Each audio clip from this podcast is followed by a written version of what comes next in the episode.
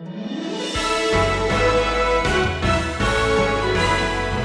God of unimaginable extravagance, a God who, who loves to give and, and cares enough to remind us of his love. A God of splendor and creativity and colorful detail. A God of security and strength and opulence and lavishness. A God who sacrificed immensely for us and now gives us everything. Communicates to us that this is a God of grace.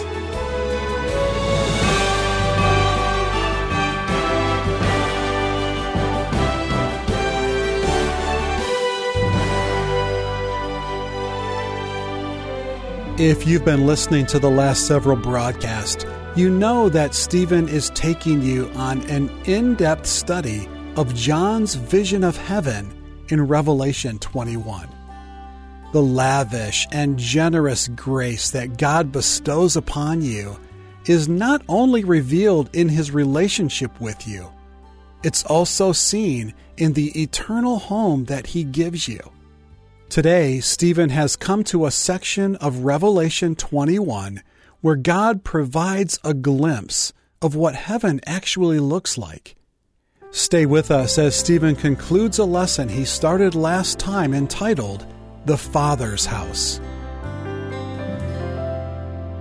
We have every reason to believe that the redeemed, we're, we're going to have, as Christ promised, a place in the Father's house, an apartment, a room, as the Lord said. But we're going to be able to leave the city to enjoy the new earth, perhaps travel to distant planets or even galaxies through God's recreated universe. We're going to repeatedly enter through those gates, perhaps for unique experiences of worship. Maybe we'll assemble.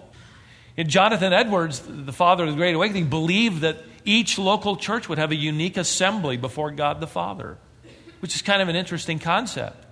So get along, because this may last forever. And you're thinking, oh, I was hoping it wouldn't. Well, it will. Perhaps if Jonathan Edwards is right. There's going to be a unique demonstration. We're going to know each other. We worshiped with each other. We won't forget. There are going to be seasons, no doubt, of corporate worship, maybe the entire uh, body of redeemed ones. And then we're going to exit to go on some assigned task or journey or to do something we're, we're not told. But if you're interested in a house, you might look at it aerially, that is, from above. You, you might look at it from the air.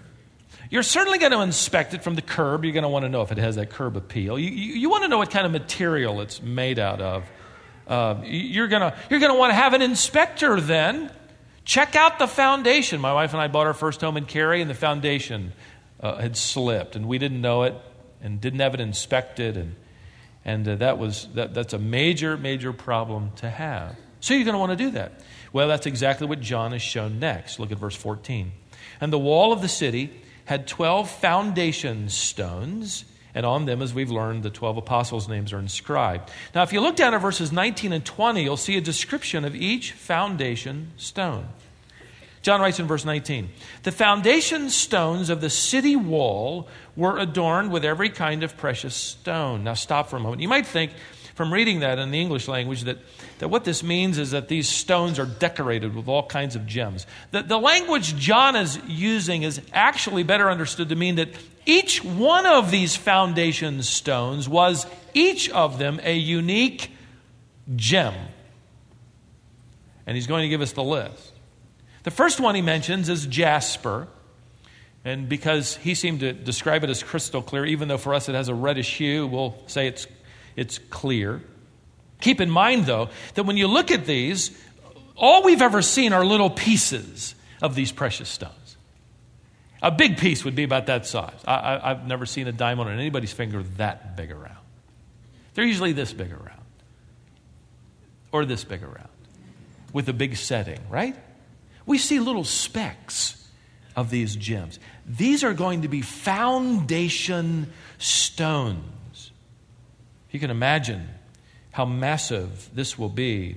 In fact, to give you a little bit of an idea, when Herod rebuilt the temple in Jerusalem, we're told by Josephus, the first century Jewish historian, that the foundation stones of that building were 70 feet long, nine feet tall and eight feet wide. Now just think of a gemstone. Think of a diamond. Think of a topaz, as we're going to see that large. Just, just stunning when you consider the fact that the light of God is going to reflect into and around and away from this display of beauty with these absolutely gigantic foundation stones. Now, you might take a pencil out if you're in the habit of writing in your Bible. I think it'll be good because you won't have to look into the cross references to find out what color we're talking about. I'll give you the color of each gemstone as we go through these. The first is jasper, that's simply a clear stone, according to John's description. The second foundation stone in verse 19 is a sapphire, that's deep blue. Next comes a Greek word pronounced chalcedony. It's a word only found in the New Testament in this text. And we have to depend on some archaeologists and some findings and other descriptions to help us understand exactly uh, some of these colors. But this particular gemstone, I have learned, has a greenish blue color. The fourth foundation stone is an emerald. That's deep green.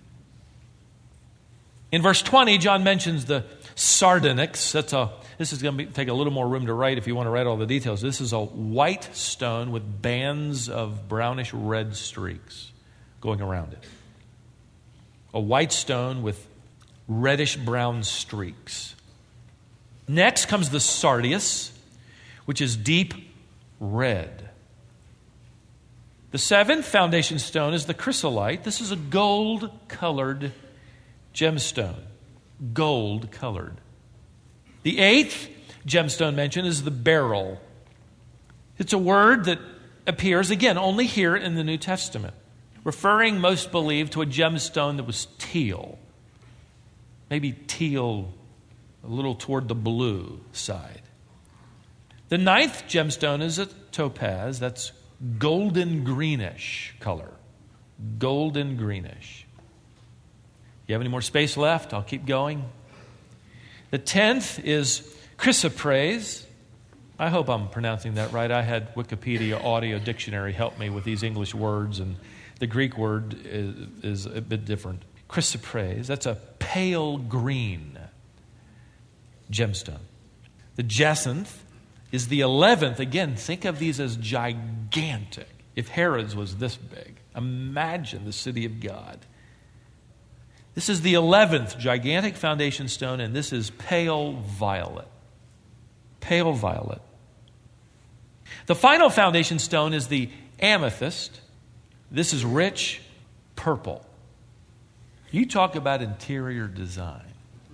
Think of it. Don't just read the list and think, well, that's nice the brilliant light of God's throne and glory is going to pass through these different colored stones. The whole city is see through, so to speak, translucent and breathtaking.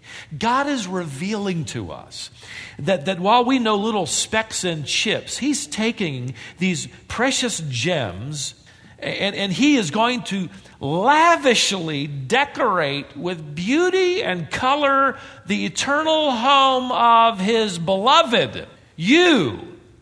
This is your house. Now, another key question you're going to ask about a house is how many square feet it has. That gets a little more complicated, doesn't it? And it's going to get complicated in the text. So you're going to have to hang with me. Let me take you carefully through describing something very unusual. Verse 15 tells us that the one, this is the angel, who spoke with me, had a gold measuring rod, this reed. We're not even exactly sure how long that is. We have a guess. And measured the city. The city is laid out as a square, and its length is as great as the width. And he measured the city with this rod, 1,500 miles. And then he adds, its length and width and height are equal. Now, stop there. If, because John writes that the length and width and height are equal, many believe this city, this house, is in the form of a cube. I don't believe that's what John is writing. He simply says that the city has the same dimensions in three directions length, breadth, and height. In other words, it is as long as it is wide, and it's as high as it is wide and long. This could be a cube, but it could be a kind of a pyramid styled structure. We've already studied this, and I particularly believe this, this view as we expounded on the Father's house that we saw uh, uh, in the millennial kingdom. This same structure that landed on the topography that had been altered as Christ reigned on, I believe, the top tier of that pyramid structure during the millennial kingdom. There are many expositors who believe that, that during the millennial kingdom, this city, this house, is actually floating. It is hovering above Jerusalem, and then it comes down to rest on the new earth. I have problems with that view because the prophets seem to indicate during the millennial kingdom that it rests upon the earth. Uh, I believe it rests on the earth during the millennial kingdom, which means it's going to have to be raised off as earth is destroyed. It will then descend, only the occupants will, will be full now. You have the millennial saints who have to be glorified, they have to be immortalized, they have to be, in fact, I believe, judged and rewarded according to that which was profitable. Now you have this house descending upon the new earth, only this time it has the entire company of the redeemed. And I believe a pyramid fits perfectly, not only with John's terminology, but what we've seen throughout history in the heart of man who's desired to unseat God's authority, going all the way back to Genesis chapter 10.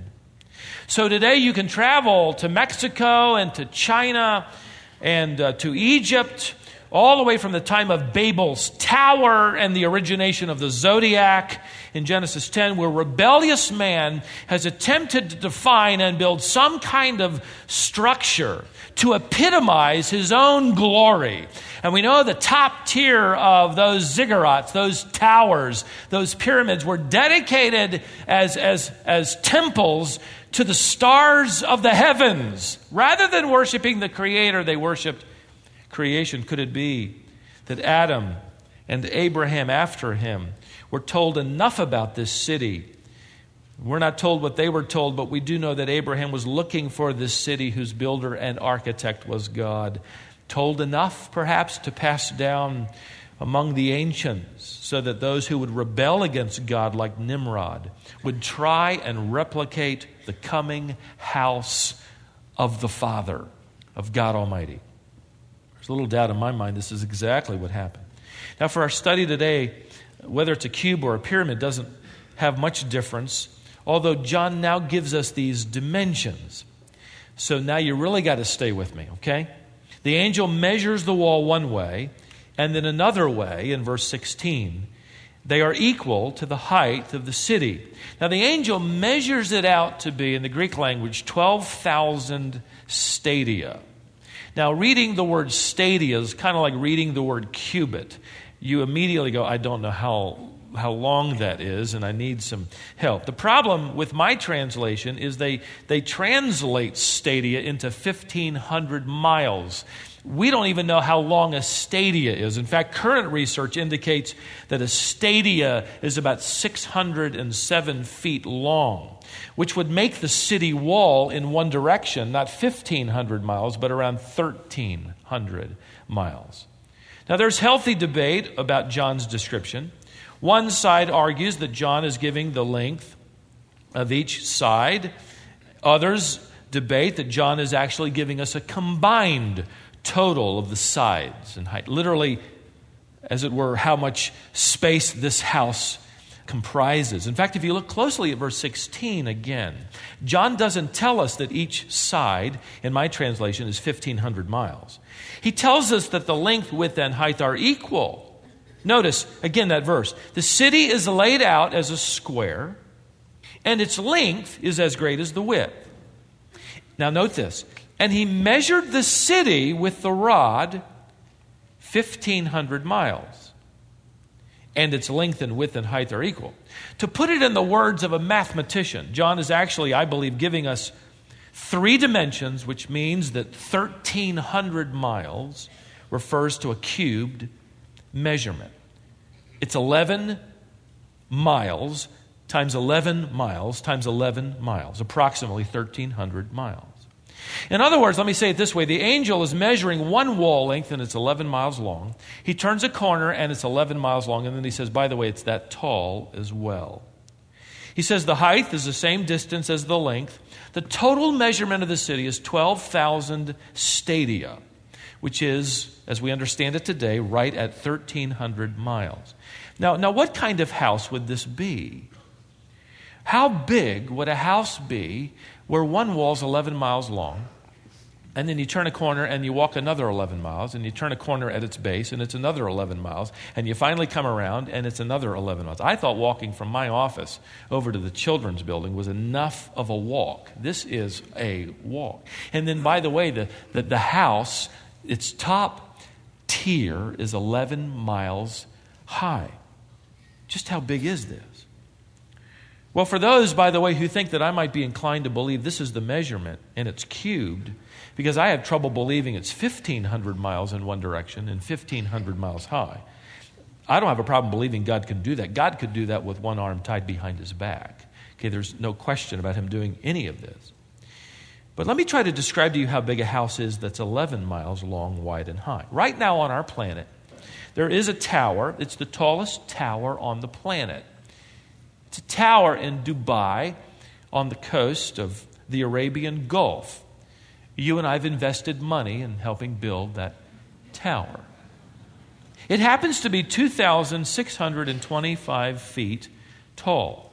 It's really tall. In fact, I got this all online, sent our communications team who provided the PowerPoint, and I've seen some pictures where you're at the top looking down. This, this is really tall. The Sears Tower is less than half its height from what I can remember. It's, but this is not anywhere near the height of the Father's house. The tallest mountain in the world, let's take a look at that Mount Everest.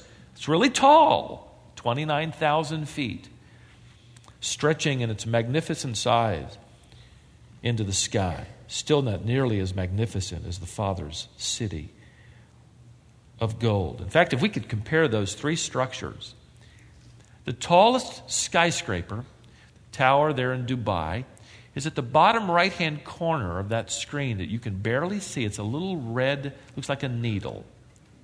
Then you have next to that Mount Everest. And then you have next to that an 11 mile high house. That's a pretty big house. It's towering. In fact, it reaches up through the atmosphere into the troposphere. Oh, and by the way, the reason I didn't put the Biltmore on this to scale is because you wouldn't be able to see it. Here is the city of God, the Father's house, towering 11 miles into the sky. From what I've read, the atmosphere stretches up about 11 miles. It's interesting to me and then the troposphere begins. It's as if God's house rises to the very top level of the atmosphere, as if to communicate there is no longer a prince of the power of the air. I now am sovereign. He controls everything. He's the God of the earth, the air, in fact, even beyond, and all of the universe. Now, if you're going to buy a house, you'd want to see an overall picture of it. You'd want to make sure has curb appeal. You'd want to make sure the materials are well chosen. You'd want to make sure the foundation is secure. You'd be interested in the interior design, colors of the walls. They would either turn you off because you know you'd have to paint six of those rooms, or maybe they'd be just fine and you think that's exactly what I've looked for all along. But you'd also want to you'd want to walk up the front sidewalk and you'd want to take a look at the front of the house and you'd want to see the front door. That's exactly what John will do here. He has, in fact, been shown several front doors. We've already noted there are 12 of them, three gates on each side of the base, and the artist has measured them out, three facing you from the screen. Now, John adds one remarkable detail to the front doors of this palace. Note verse 21. And the 12 gates were 12 pearls. Each one of the gates was a single pearl. Now, back in verse 17, I'm sorry, here comes a little more math. We are given the thickness of the wall, which comes to be around 144 cubits, which is what we're told.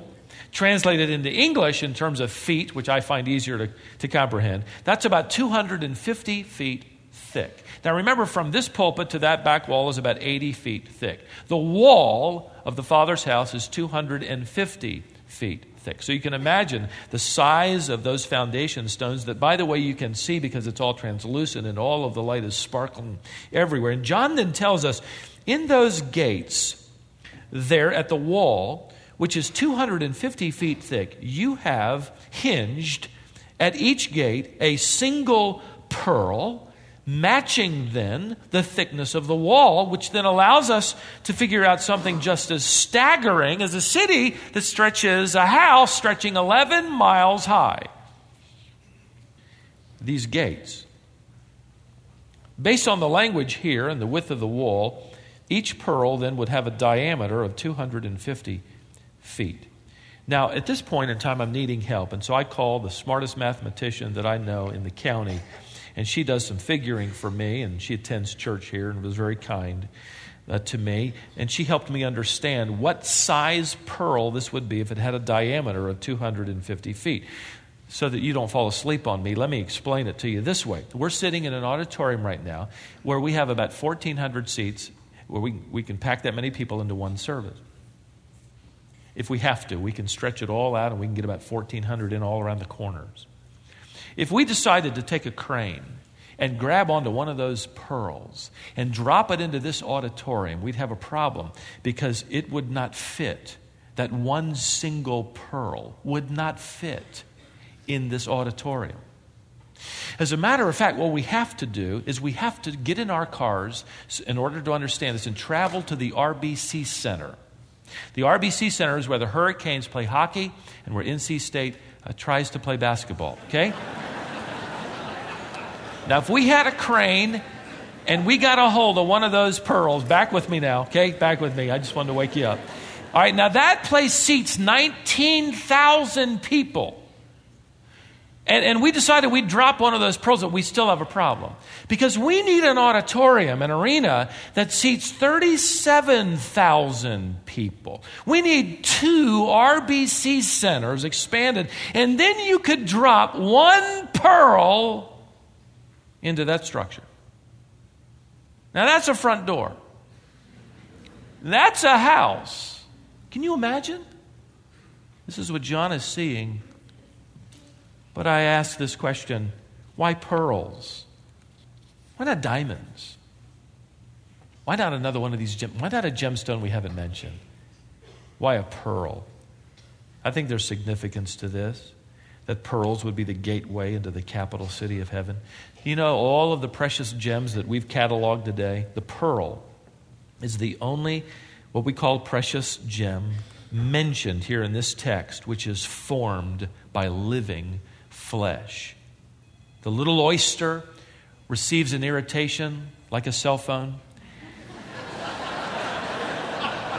and it takes that cell phone, it takes that grain of sand and it, and it layers over it and over it again and again until it builds a little pearl.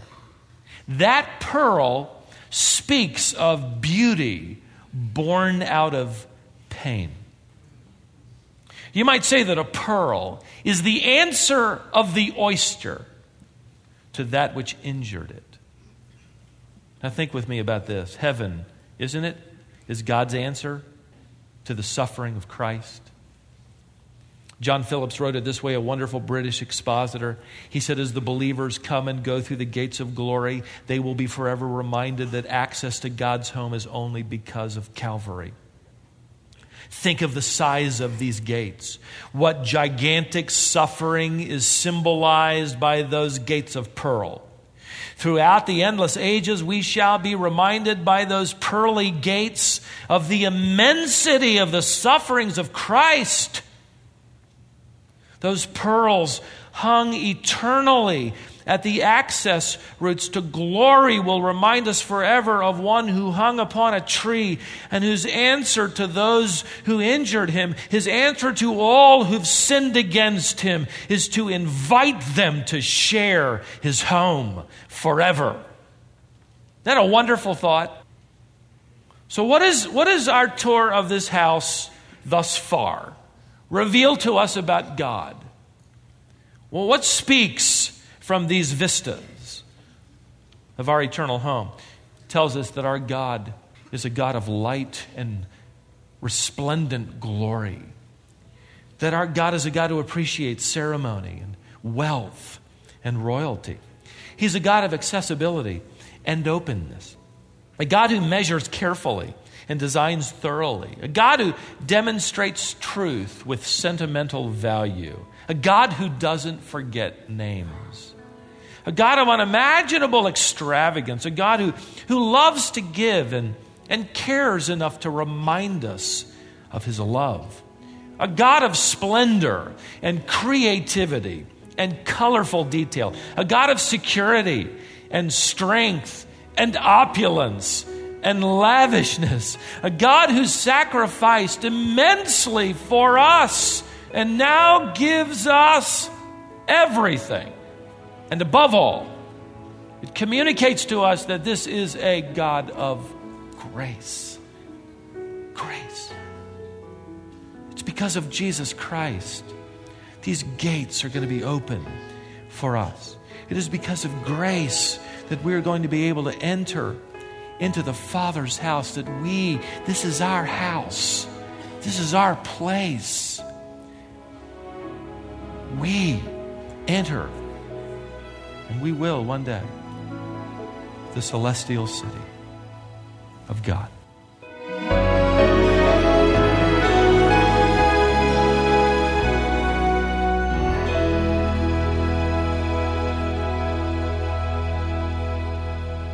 That was Stephen Davey and a message from Revelation 21 that he called the Father's House.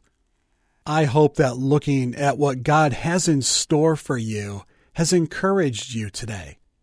If it has, we would sure like to hear about it. We'd enjoy interacting with you. If you have a comment, a question, or would just like more information, you can send us an email if you address it to info at wisdomonline.org.